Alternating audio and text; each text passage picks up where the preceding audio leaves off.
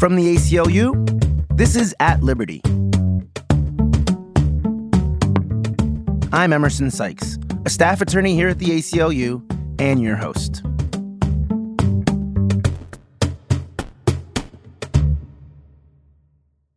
January 19th marks ACLU's 100th birthday.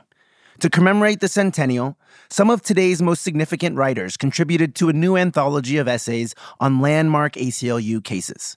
The roster of writers includes Jesmyn Ward, Salman Rushdie, and Dave Eggers, discussing cases like Brown v. Board of Education, Miranda v. Arizona, and Roe v. Wade, just to name a few.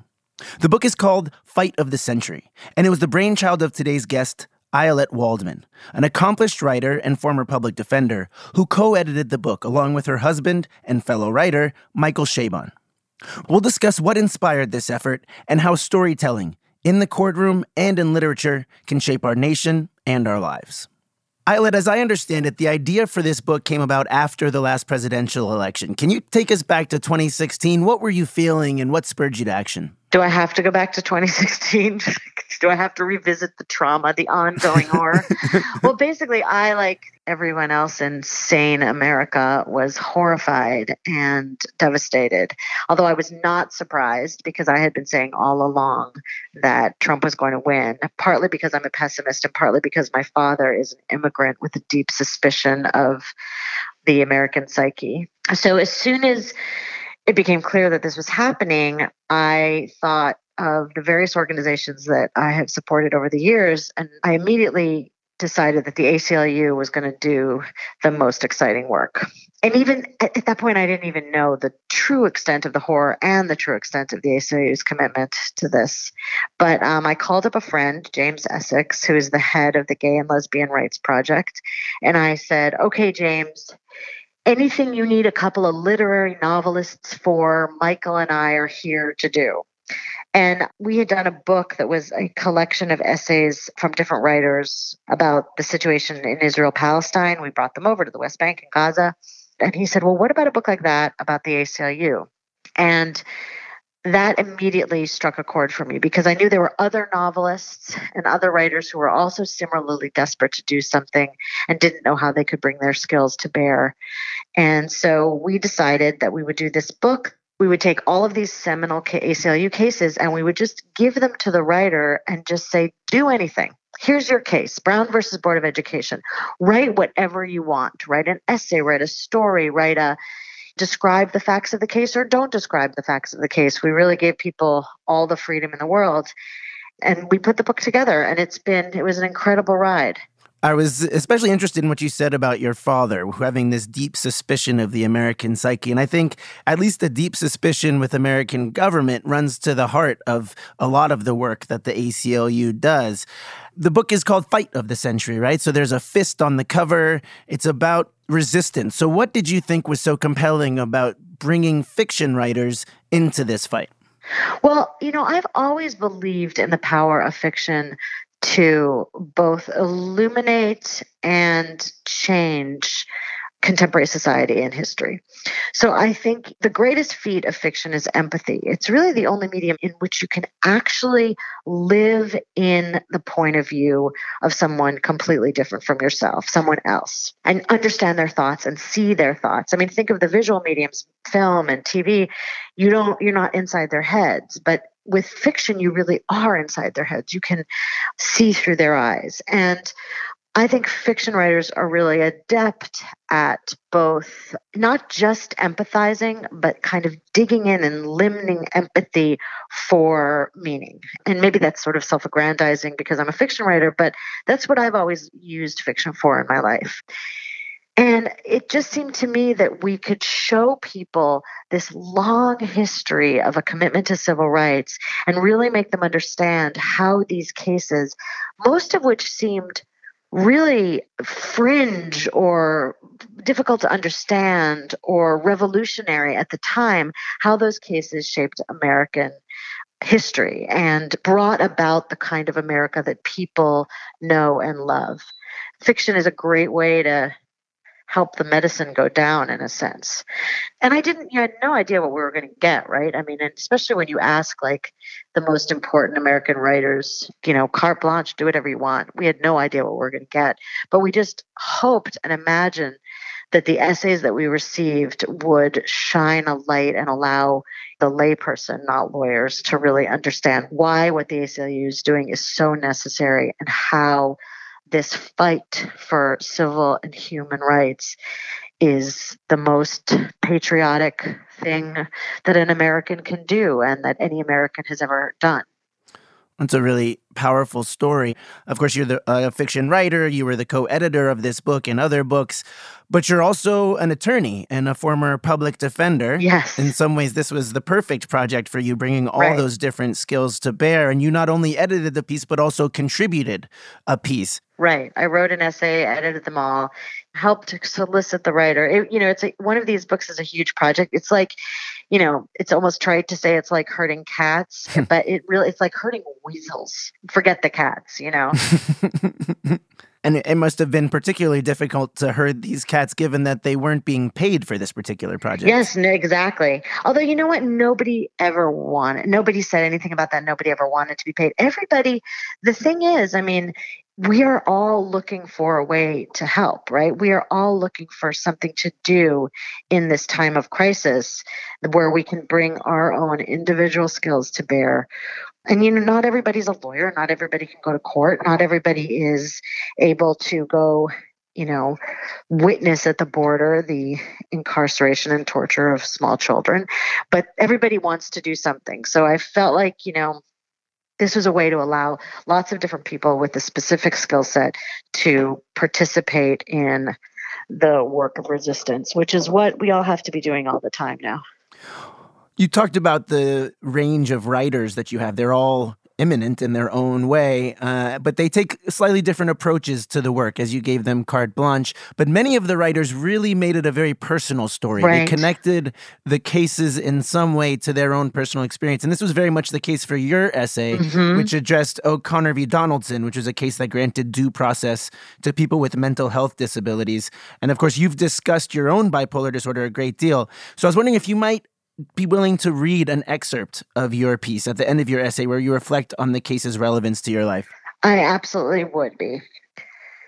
As a high functioning person with a mood disorder who has written openly about her mental illness, I found myself reading Kenneth Donaldson's case and personal account with an eye toward drawing a distinction between him and me, as if to reassure myself that I wouldn't ever have fallen into such a circumstance.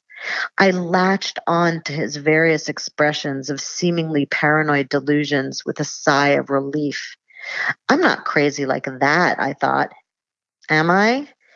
It's true that I've never been hospitalized, but I came of age in a post O'Connor versus Donaldson world. Were I of my grandparents' generation, it's entirely possible that my occasional bouts of suicidal ideation would have resulted in commitment. And once committed, I, like Donaldson, might have found it all but impossible to convince the arbiters of my incarceration that I should be freed. Thank you very much. And I think the connection that you draw there between the client or the person who actually brought the case and the broader impact, I think really speaks to the sort of heart of impact litigation, which is what the ACLU does on a daily basis. We try to pick cases that have a broader impact to try to make a point for the society. I wonder how you navigated the sort of tension between the the individual story of the case while also making the broader impact. It's almost analogous to the way fiction can be both on the micro level, investigating a particular character, while also trying to have some resonance with the reader. That's a really interesting question. You know, I think for the older cases, it's often easier because they're already sort of part of the historical firmament. So the um, the ramifications of them are more important in the contemporary imagination than the individual cases. Hmm. Although that's one of the exciting things about some of these essays, which actually kind of dig into those original cases and, and shed light on not just the law that resulted, but what actually happened in those individual cases. But I think the balance is what's most interesting because it is those personal stories that give the reader something to latch onto. You give them a way to understand. I mean, analogy makes things comprehensible in a way that simple description does not. And, you know, I think law students learn that. You know, when you're in law school and you're presenting a case, when you're called on by your professor, the first thing you do is you give the facts of the case it's a really useful tool for a student because it's memorable and it allows you to really kind of understand through analogy. And I think that's kind of what this book does too. It uses analogy and personal story, both of the writers and then also back towards the facts of the original cases to make them comprehensible and to allow you that kind of moment of empathy that can make you realize that Brown versus Board of Education isn't just about segregation in a macro level. It's about what happens to a specific child or a specific group of children when they're not given the opportunities that the people around them are. In the foreword, our legal director, David Cole, writes A lawyer's job is to weave a compelling narrative in the hope of persuading a court that injustice has been done. Right. And that the court has the power to right the wrong. You're in a unique position where you've been both a legal writer and a legal storyteller, but also a fiction writer. I mean, the law often plays heavily into your stories. I always tell people that though the, my murder mysteries were the first books that I ever published. They weren't the first fiction that I ever wrote because one of my jobs was to write sentencing memoranda. and in those, you have to convince the judge that your client is the most lovely person on earth and does not deserve the terrible sentence that the mandatory minimums impose on him or her. Well, you know, creativity is certainly a part of legal practice. Absolutely. Although one is not permitted to lie. No, no, of course not. You know, if one really wants to do fiction writing, you got to like write a book. But license and embroidery that's the name of the game.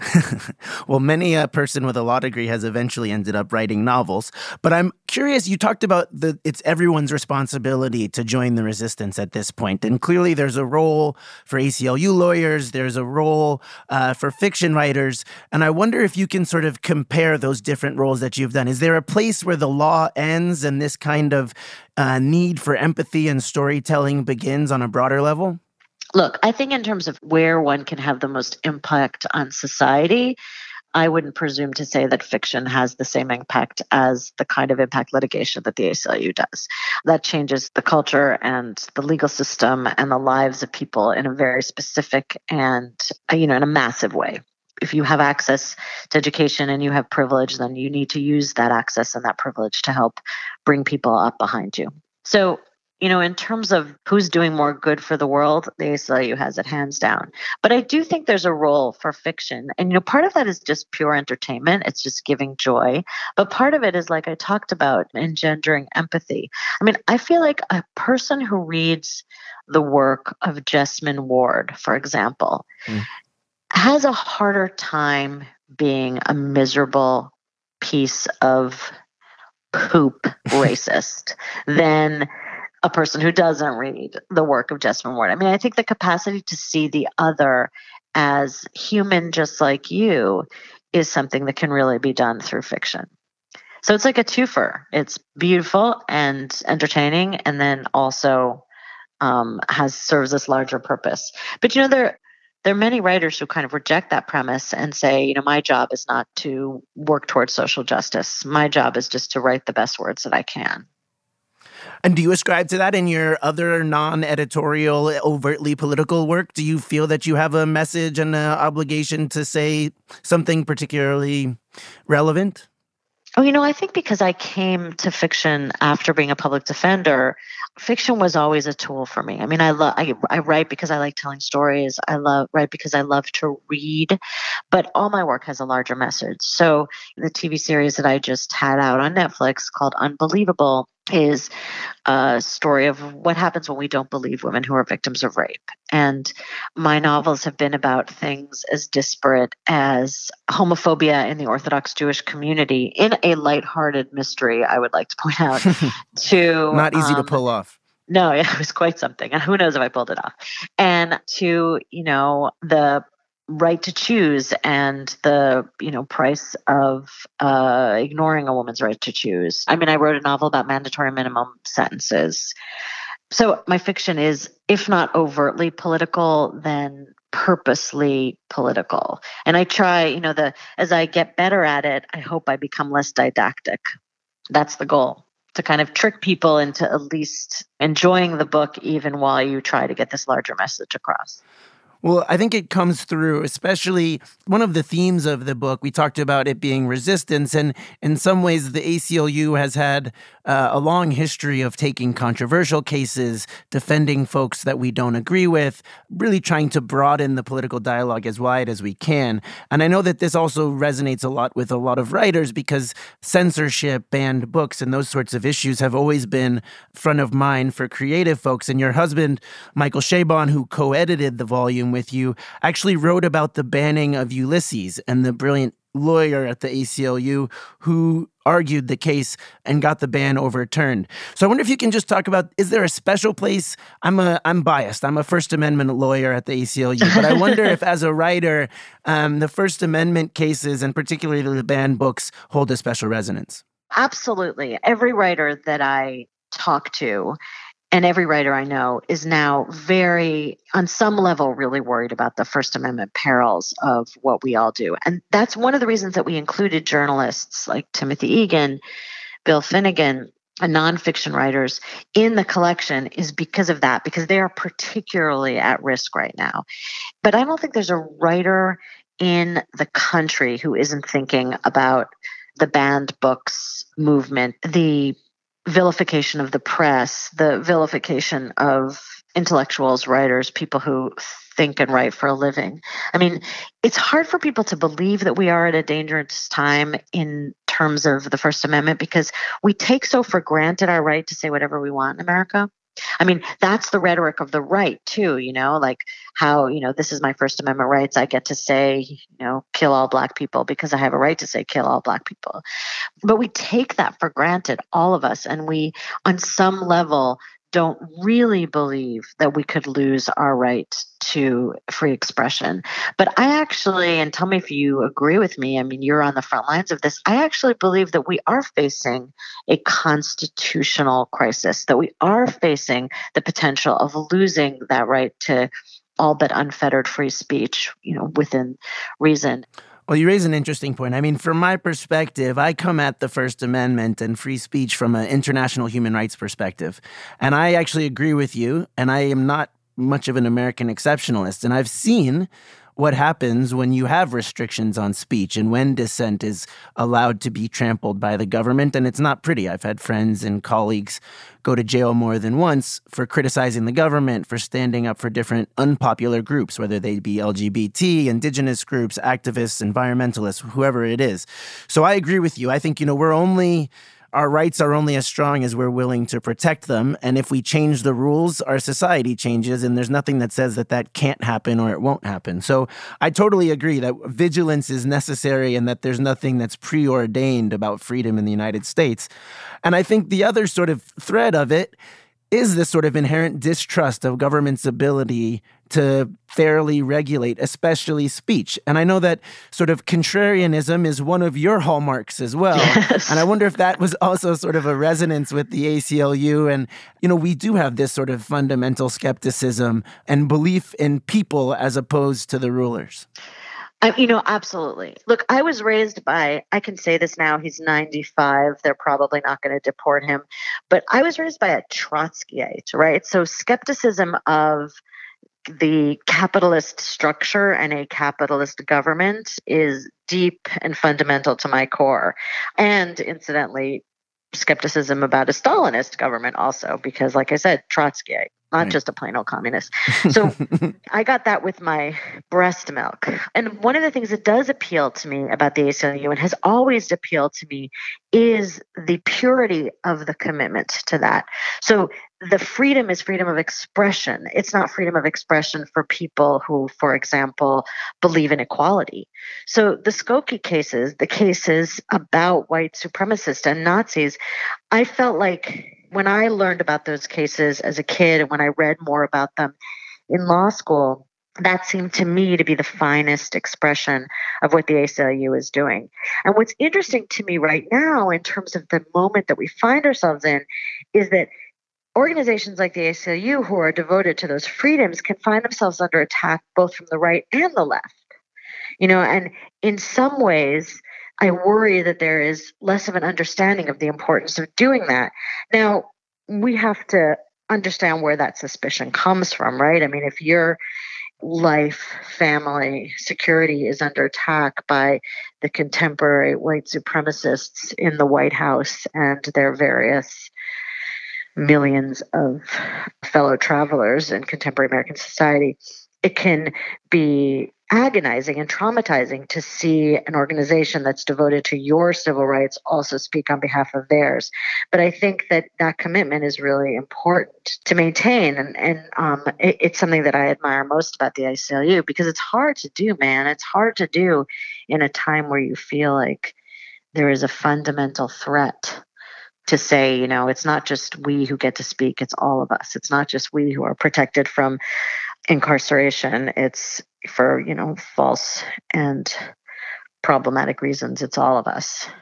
Well, as an African American working on free speech for the ACLU, I can tell you I heartily understand how how hard these issues can be. And I do want to highlight that the book is obviously a celebration of the centennial of the ACLU and catalogs our most famous and some lesser known victories, but there are some notes of critique. Oh, absolutely. You mentioned the Skokie situation in the introduction to the book, but then there's also an essay by Scott Turow on Buckley v. Valeo around campaign yeah. finance, an issue where large numbers of people who agree with the ACLU on most things internally and externally disagree with us on campaign finance. So I wonder how you handled those critical notes. Personally, I was thrilled because I'm in the camp that thinks Buckley versus Valeo is deeply problematic and I don't think that corporate speech is human speech and i think campaign finance isn't speech. And but you know so i disagree with the aclu on this too which does not impact my deep commitment to the organization. And i think the same thing is tr- true of Scott's Turow. so when scott said i'm going to take that case i was thrilled. And from the get-go he said and to be clear i'm critical of it. And i was like go for it. And then when the essay came in i thought oh wait this isn't Ayelet's book. This is or Michael's book. This we're doing this, you know, to celebrate the ACLU centennial. So maybe I should just put this, you know, blow this by. Anthony and David. And immediately they said, What are you talking about? We're thrilled. This is great. In fact, this is our favorite thing. Of course, in a book celebrating the centennial of the ACLU, there should be essays critical of the ACLU. I love that. I love that the response was immediate and it didn't even warrant consideration. Of course, we support this. Of course, we want that in there. The idea for the book was hatched in 2016. We've now just ticked over into 2020. It's still hard for me to say Happy New Year exactly at the moment. but I'm wondering uh, now that you've completed this project, as you mentioned, and as I mentioned, you've got lots and lots of balls in the air, whether they be novels, TV, any other form I can think of. You're quite busy. But I wonder, with relation to this particular project, what does the before and after look like? What have you learned? What have what surprised you about the process? Well, it wasn't necessarily a surprise, but it was just so heartwarming. You know, people like Geraldine Brooks, people like Marlon James, people like Ann Patchett, Salman Rushdie, George Saunders, Jesmyn Ward, they are inundated with requests for their time. And when they speak, they make tens of thousands of dollars. And when they write, they make many dollars a word. And we were saying, do something for absolutely nothing. And it was so heartwarming how eager people were. I thought we would write a book with like 20 contributors, and we have over 40 people involved in this volume. So that was something that I found really encouraging. And it's particularly important to me personally, when I drift through the world and sometimes feel like the entire country has revealed itself to be what my dad always said it was, which is a snake's nest of racists, homophobes, and anti immigrants, but it reminds me that the truth is that we are in the majority. Those of us who are committed to civil rights, those of us who are patriots, who believe in the Constitution, those of us who believe that this is a union that must be constantly in the process of perfecting itself, that it had it was founded on terribly racist principles in many ways, but that there was something pure about the Constitution, that it allowed room to grow and change, and that there was space to create, as the phrase is, a more perfect union, that we are actually in the majority. There are more people in this country like us than aren't. And because of our deeply problematic electoral system, because tiny states, rural states, whiter states have so much more power than larger, more diverse states because of the way the American political system is structured, we can feel like the minority. We can even look on a map like the minority, but we are the majority. And my husband is an optimist and he believes that the majority will prevail. And sometimes I just allow myself to believe that too. And the moment where I unpacked the box of books and there were all these great looking books in hardcover and there was all these amazing writers' names on them, and I thought, okay, well, this is a moment that I can believe in that potential that we will get through this and the America that is possible will prevail on the other end. And then, of course, I woke up the next day and, you know, I was like, well, it's all over soon. And, you know, let's go build a bunker in New Zealand. And how much money do you have to have? Can someone else give me a corner of their bunker? Well, that may be the closest to ending on a positive note that we're going to get today. so I will take this opportunity to thank you very much for your time. Thank you for your years, literally years of work on this volume. It's a beautiful book. It's a touching book. It's a powerful book. We really appreciate your time and thank you for all that you've done. Thank you so much. You guys are the greatest. Thanks very much for listening. If you'd like to hear more conversations like this one, please be sure to subscribe to At Liberty wherever you get your podcasts and rate and review the show. We really appreciate the feedback. Till next week, peace.